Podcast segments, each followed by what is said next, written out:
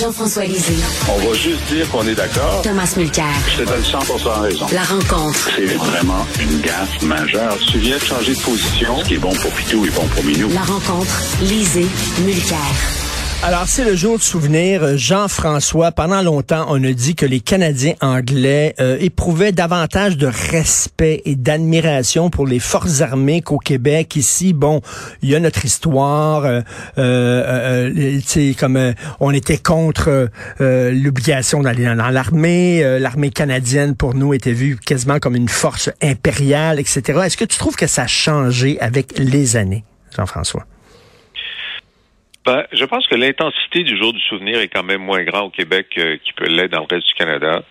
Euh, évidemment, lorsqu'on regarde les faits, on sait que ce que tu as dit est tout à fait vrai. Et puis, on a eu des crises de la conscription. Euh, les Québécois ne voulaient pas être conscrits dans une armée anglophone euh, où les, les, officiers étaient anglophones, mais ça n'a pas empêché les Québécois en grand nombre d'être volontaires pour la deuxième guerre mondiale, par exemple, et d'être très très brave, très valeureux, euh, et, et, on n'a qu'à visiter les, les cimetières euh, dans, dans les, les, grandes places euh, européennes pour voir hmm. combien on a participé à, à la libération de, de l'Europe. Mais effectivement, même en temps de, de, de paix, on est plutôt contre l'usage de la force à chaque fois que c'est que c'est que c'est nécessaire et donc on n'a pas un attachement particulier comme les Canadiens ou encore plus les Américains pour euh, pour euh, pour l'armée, ce qui n'empêche pas le respect, ce qui n'empêche pas de, de, de, reconnaître euh, la valeur de nos vétérans, mais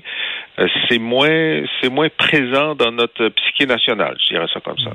Euh, Tom, je me souviens il y a quelques années, il y avait des soldats euh, de l'armée canadienne qui étaient entrés dans la Chambre des communes là, pour prononcer un discours. on, on, on, on avait raconté que tous les députés s'étaient levés debout, sauf les députés du Bloc québécois. Je ne sais pas si c'est vrai ou juste. Là.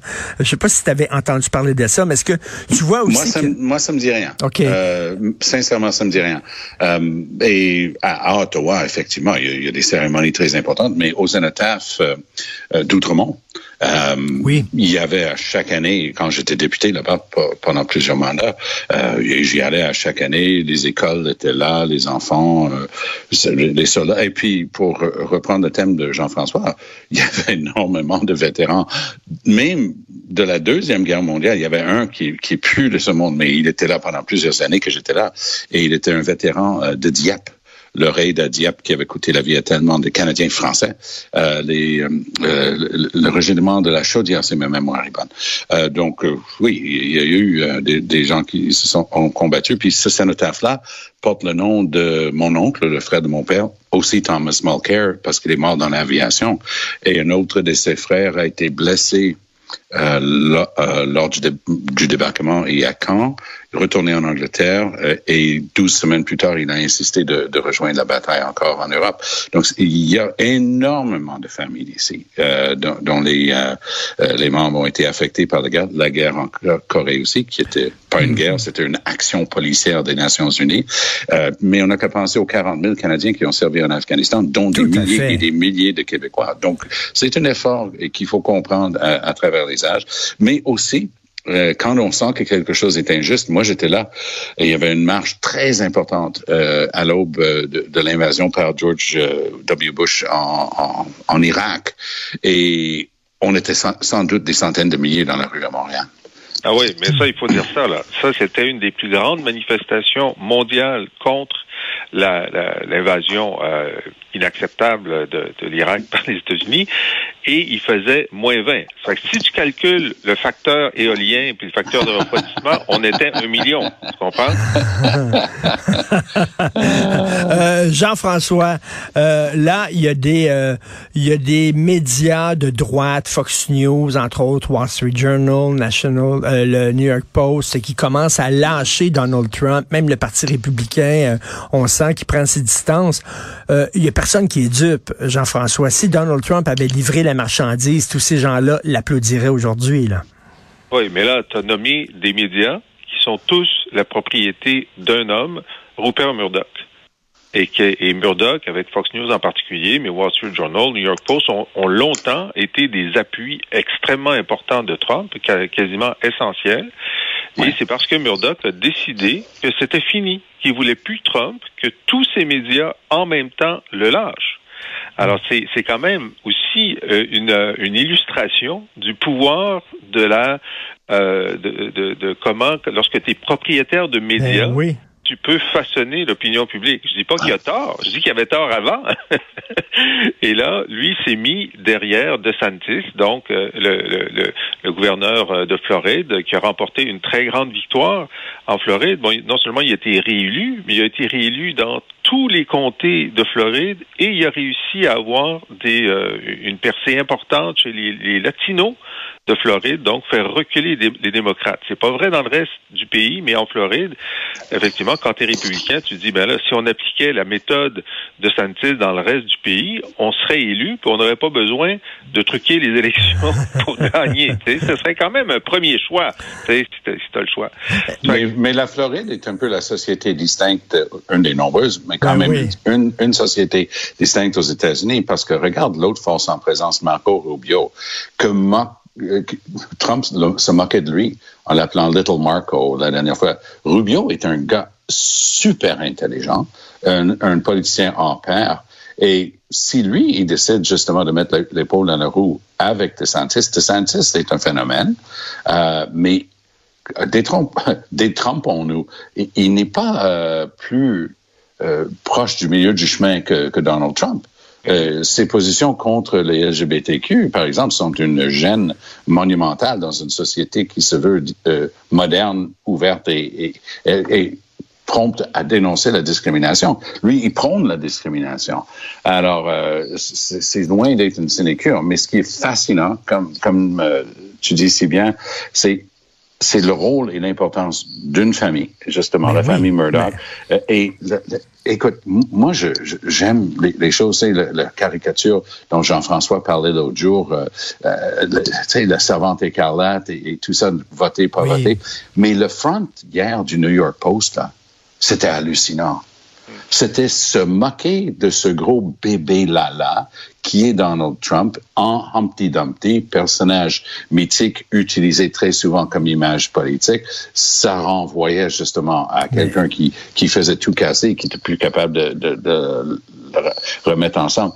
Et, et, je pense que quand j'ai vu ce truc-là, je me suis dit, OK, euh, ils, ils, vont pour la tête de Trump. Là. Ils, ils vont mais, essayer mais, de sortir mais, de. Mais, mais euh, Jean-François, euh, les gens qui se méfient des médias traditionnels, ce qu'ils disent, on sait bien qu'ils n'ont pas d'indépendance. Ils reçoivent un téléphone de leur patron et ils écrivent ce que leur patron veut bien qu'ils écrivent. Ben, bon Dieu, ça amène de l'eau à leur moulin, ça, ce qui s'est passé. Avec... Dans ce cas-là, dans ce cas-là, c'est vrai. là, on ne peut pas dire le contraire. Heureusement qu'il y a une diversité des médias. Alors donc, euh, si t'es pas content, tu changes de média. Euh, cependant, euh, donc la, la, la, une dont parle Tom, c'était Trumpy Dumpty. Trumpy ben Dumpty, puis on voyait le, le, dessin de Trump comme Humpty Dumpty. Quoi qu'il en soit, moi, je pense quand même que Trump va être le candidat à l'investiture des républicains, même si DeSantis a, a, a, a maintenant l'appui euh, de la famille Murdoch. Parce que son ascendant sur les militants qui choisissent dans les primaires est encore déterminant. Je veux dire, dans un sondage récent, là, il était comme 40 points devant DeSantis. Disons que DeSantis a réussi à, à, à, à, prendre 10 points. Il est encore 30 points devant.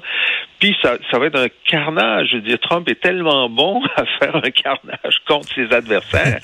ça va être très laid, évidemment. Mais euh, moi, je, je, pense encore que Trump va gagner l'investiture, pas. Moi, moi, je suis pas persuadé qu'il va gagner l'investiture. Mais il y a une chose dont je suis certain. C'est que si, à 6, 8, 12 semaines de l'investiture, Trump sent qu'il peut perdre, il va, il va changer son angle d'attaque et il va mettre toute sa force contre le Parti républicain lui-même. Il pourrait même se présenter comme mais un Ross Perot sur stéroïdes et aller faire une vraie bataille d'une troisième force politique qu'on n'aurait pas vue depuis Teddy Roosevelt.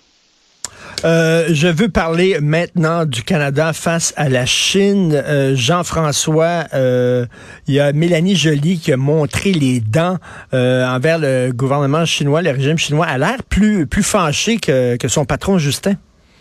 Ouais, écoute, le, le, discours, je l'ai lu, euh, il est très bien fait, c'est-à-dire euh, c'est le repositionnement du Canada face à la Chine. Mais on sait que sur certains aspects, comme euh, la pandémie ou le, le, changement climatique, il faut engager la Chine, mais sur le reste, il faut sortir de la naïveté et se rendre compte que essentiellement ce que veut la Chine, c'est vampiriser nos euh, nos technologies, notre économie euh, et, euh, si possible, essayer d'influencer notre, notre, politique intérieure, même en, en finançant des candidats. Alors, il faut à un moment donné faire la distinction entre ce qui est nécessaire puis ce qui est euh, ce qui est néfaste. Lui, elle le fait assez clairement clairement, comme euh, Mme Freeland l'avait fait dans son discours à Washington il y a quelque temps. Le problème, c'est Justin Trudeau. Je veux dire, Justin Trudeau, on sait qu'en janvier dernier, il y a eu sur son bureau euh, le mémo disant qu'il y avait 11 députés, euh, des libéraux puis des conservateurs, qui étaient sous influence chinoise. Et pour l'instant, rien n'a eu lieu. Je veux dire, euh, est-ce que la, GRC a ouvert des enquêtes? Est-ce que, euh, je veux dire, il n'y a rien qui a eu lieu? Puis il y a, l'air, sa seule réaction, c'est de dire oui, oui, c'est épouvantable, l'agressivité du Chinois. Je dis bon, on le sait ça, on le sait. Maintenant, qu'est-ce que tu fais? Hmm. pour euh, engager des procès, faire une enquête. et c'est comme sur Huawei, là, ça il a pris des années avant de dire non à Huawei. là, pourquoi est-ce qu'il traîne les pieds dans ce dossier-là? C'est une très, très grande question. Mais ah, tout ce que je sais, c'est que Trudeau est en train de prendre un risque politique parce que normalement, un premier ministre du Canada doit être au, euh, aux cérémonies pour le 11 novembre. Euh, Trudeau les a manqués en 2018, mais personne ne lui tenait rigueur parce que il était en Europe pour le centième anniversaire de l'armistice de, de, 1918 à la fin de la Première Guerre. Donc personne n'était fâché avec ça. Mais là, il a sacré son camp. Quand il était au Nouveau-Brunswick plus tôt cette semaine, il a posé une couronne euh, devant une tombe, mais c'est aujourd'hui qu'il devait être là.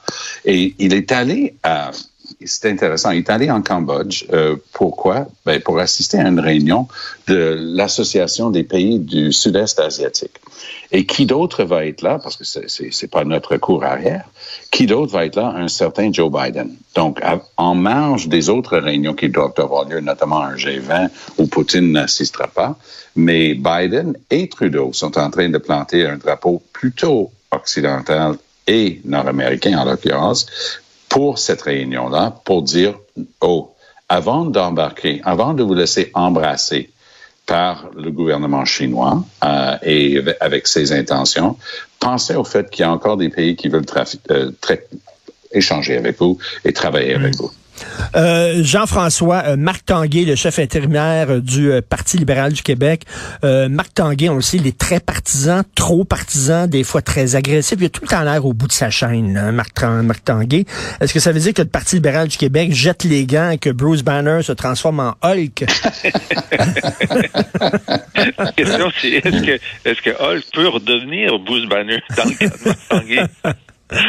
Mais euh, on voit qu'on a de la culture, hein, Richard, toi et moi, là. On, a, ben des bonnes références culturelles. Mais euh, écoute, Marc Tanguay, je le connais. Euh, c'est effectivement, il est, il est toujours, disons, à, à, son niveau maximal de partisanerie lorsqu'il parle à, l'Assemblée.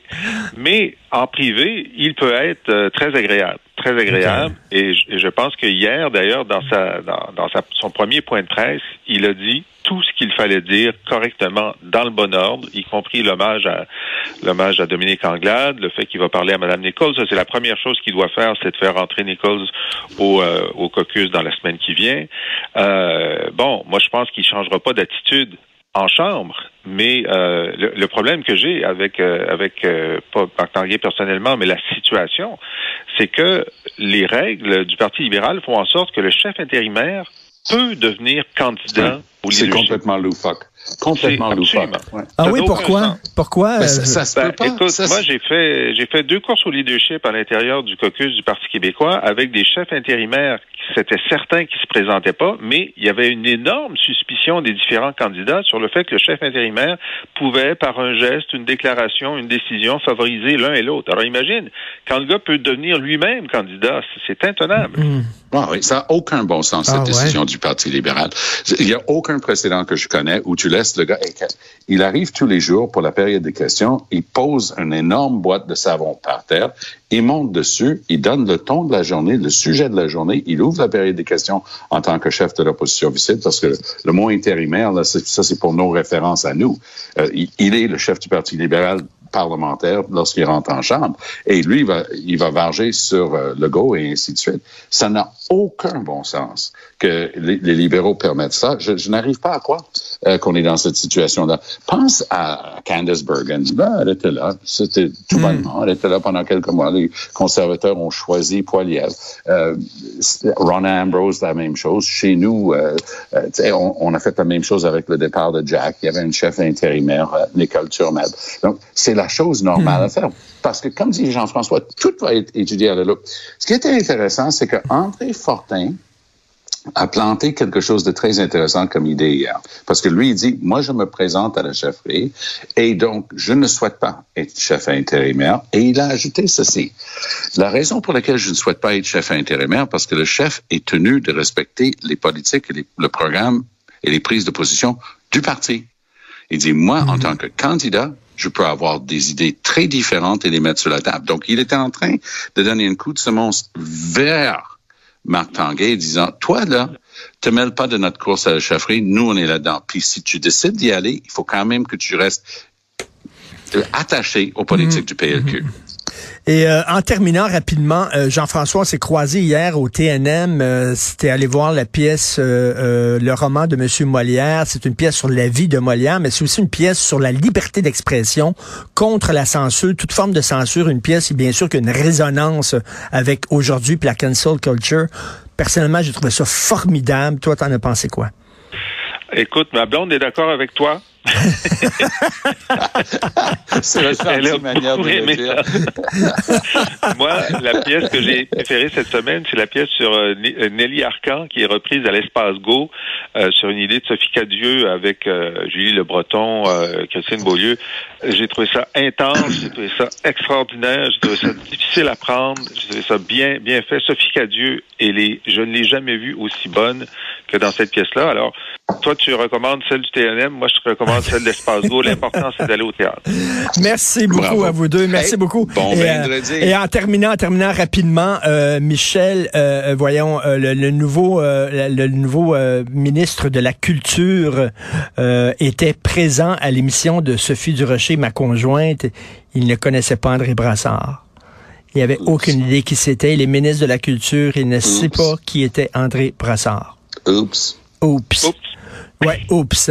Euh, merci beaucoup à vous deux. Merci. Bye. Alors, si vous voulez euh, lire les commentaires de Jean-François Lisée sur l'actualité et écouter son excellent blog où il commente l'actualité, il revient sur des grandes dates de l'histoire du Québec. Et il est pas plate, Jean-François. Il a un sens de l'humour très, très drôle. Moi, il me fait énormément rire. Allez sur la boîte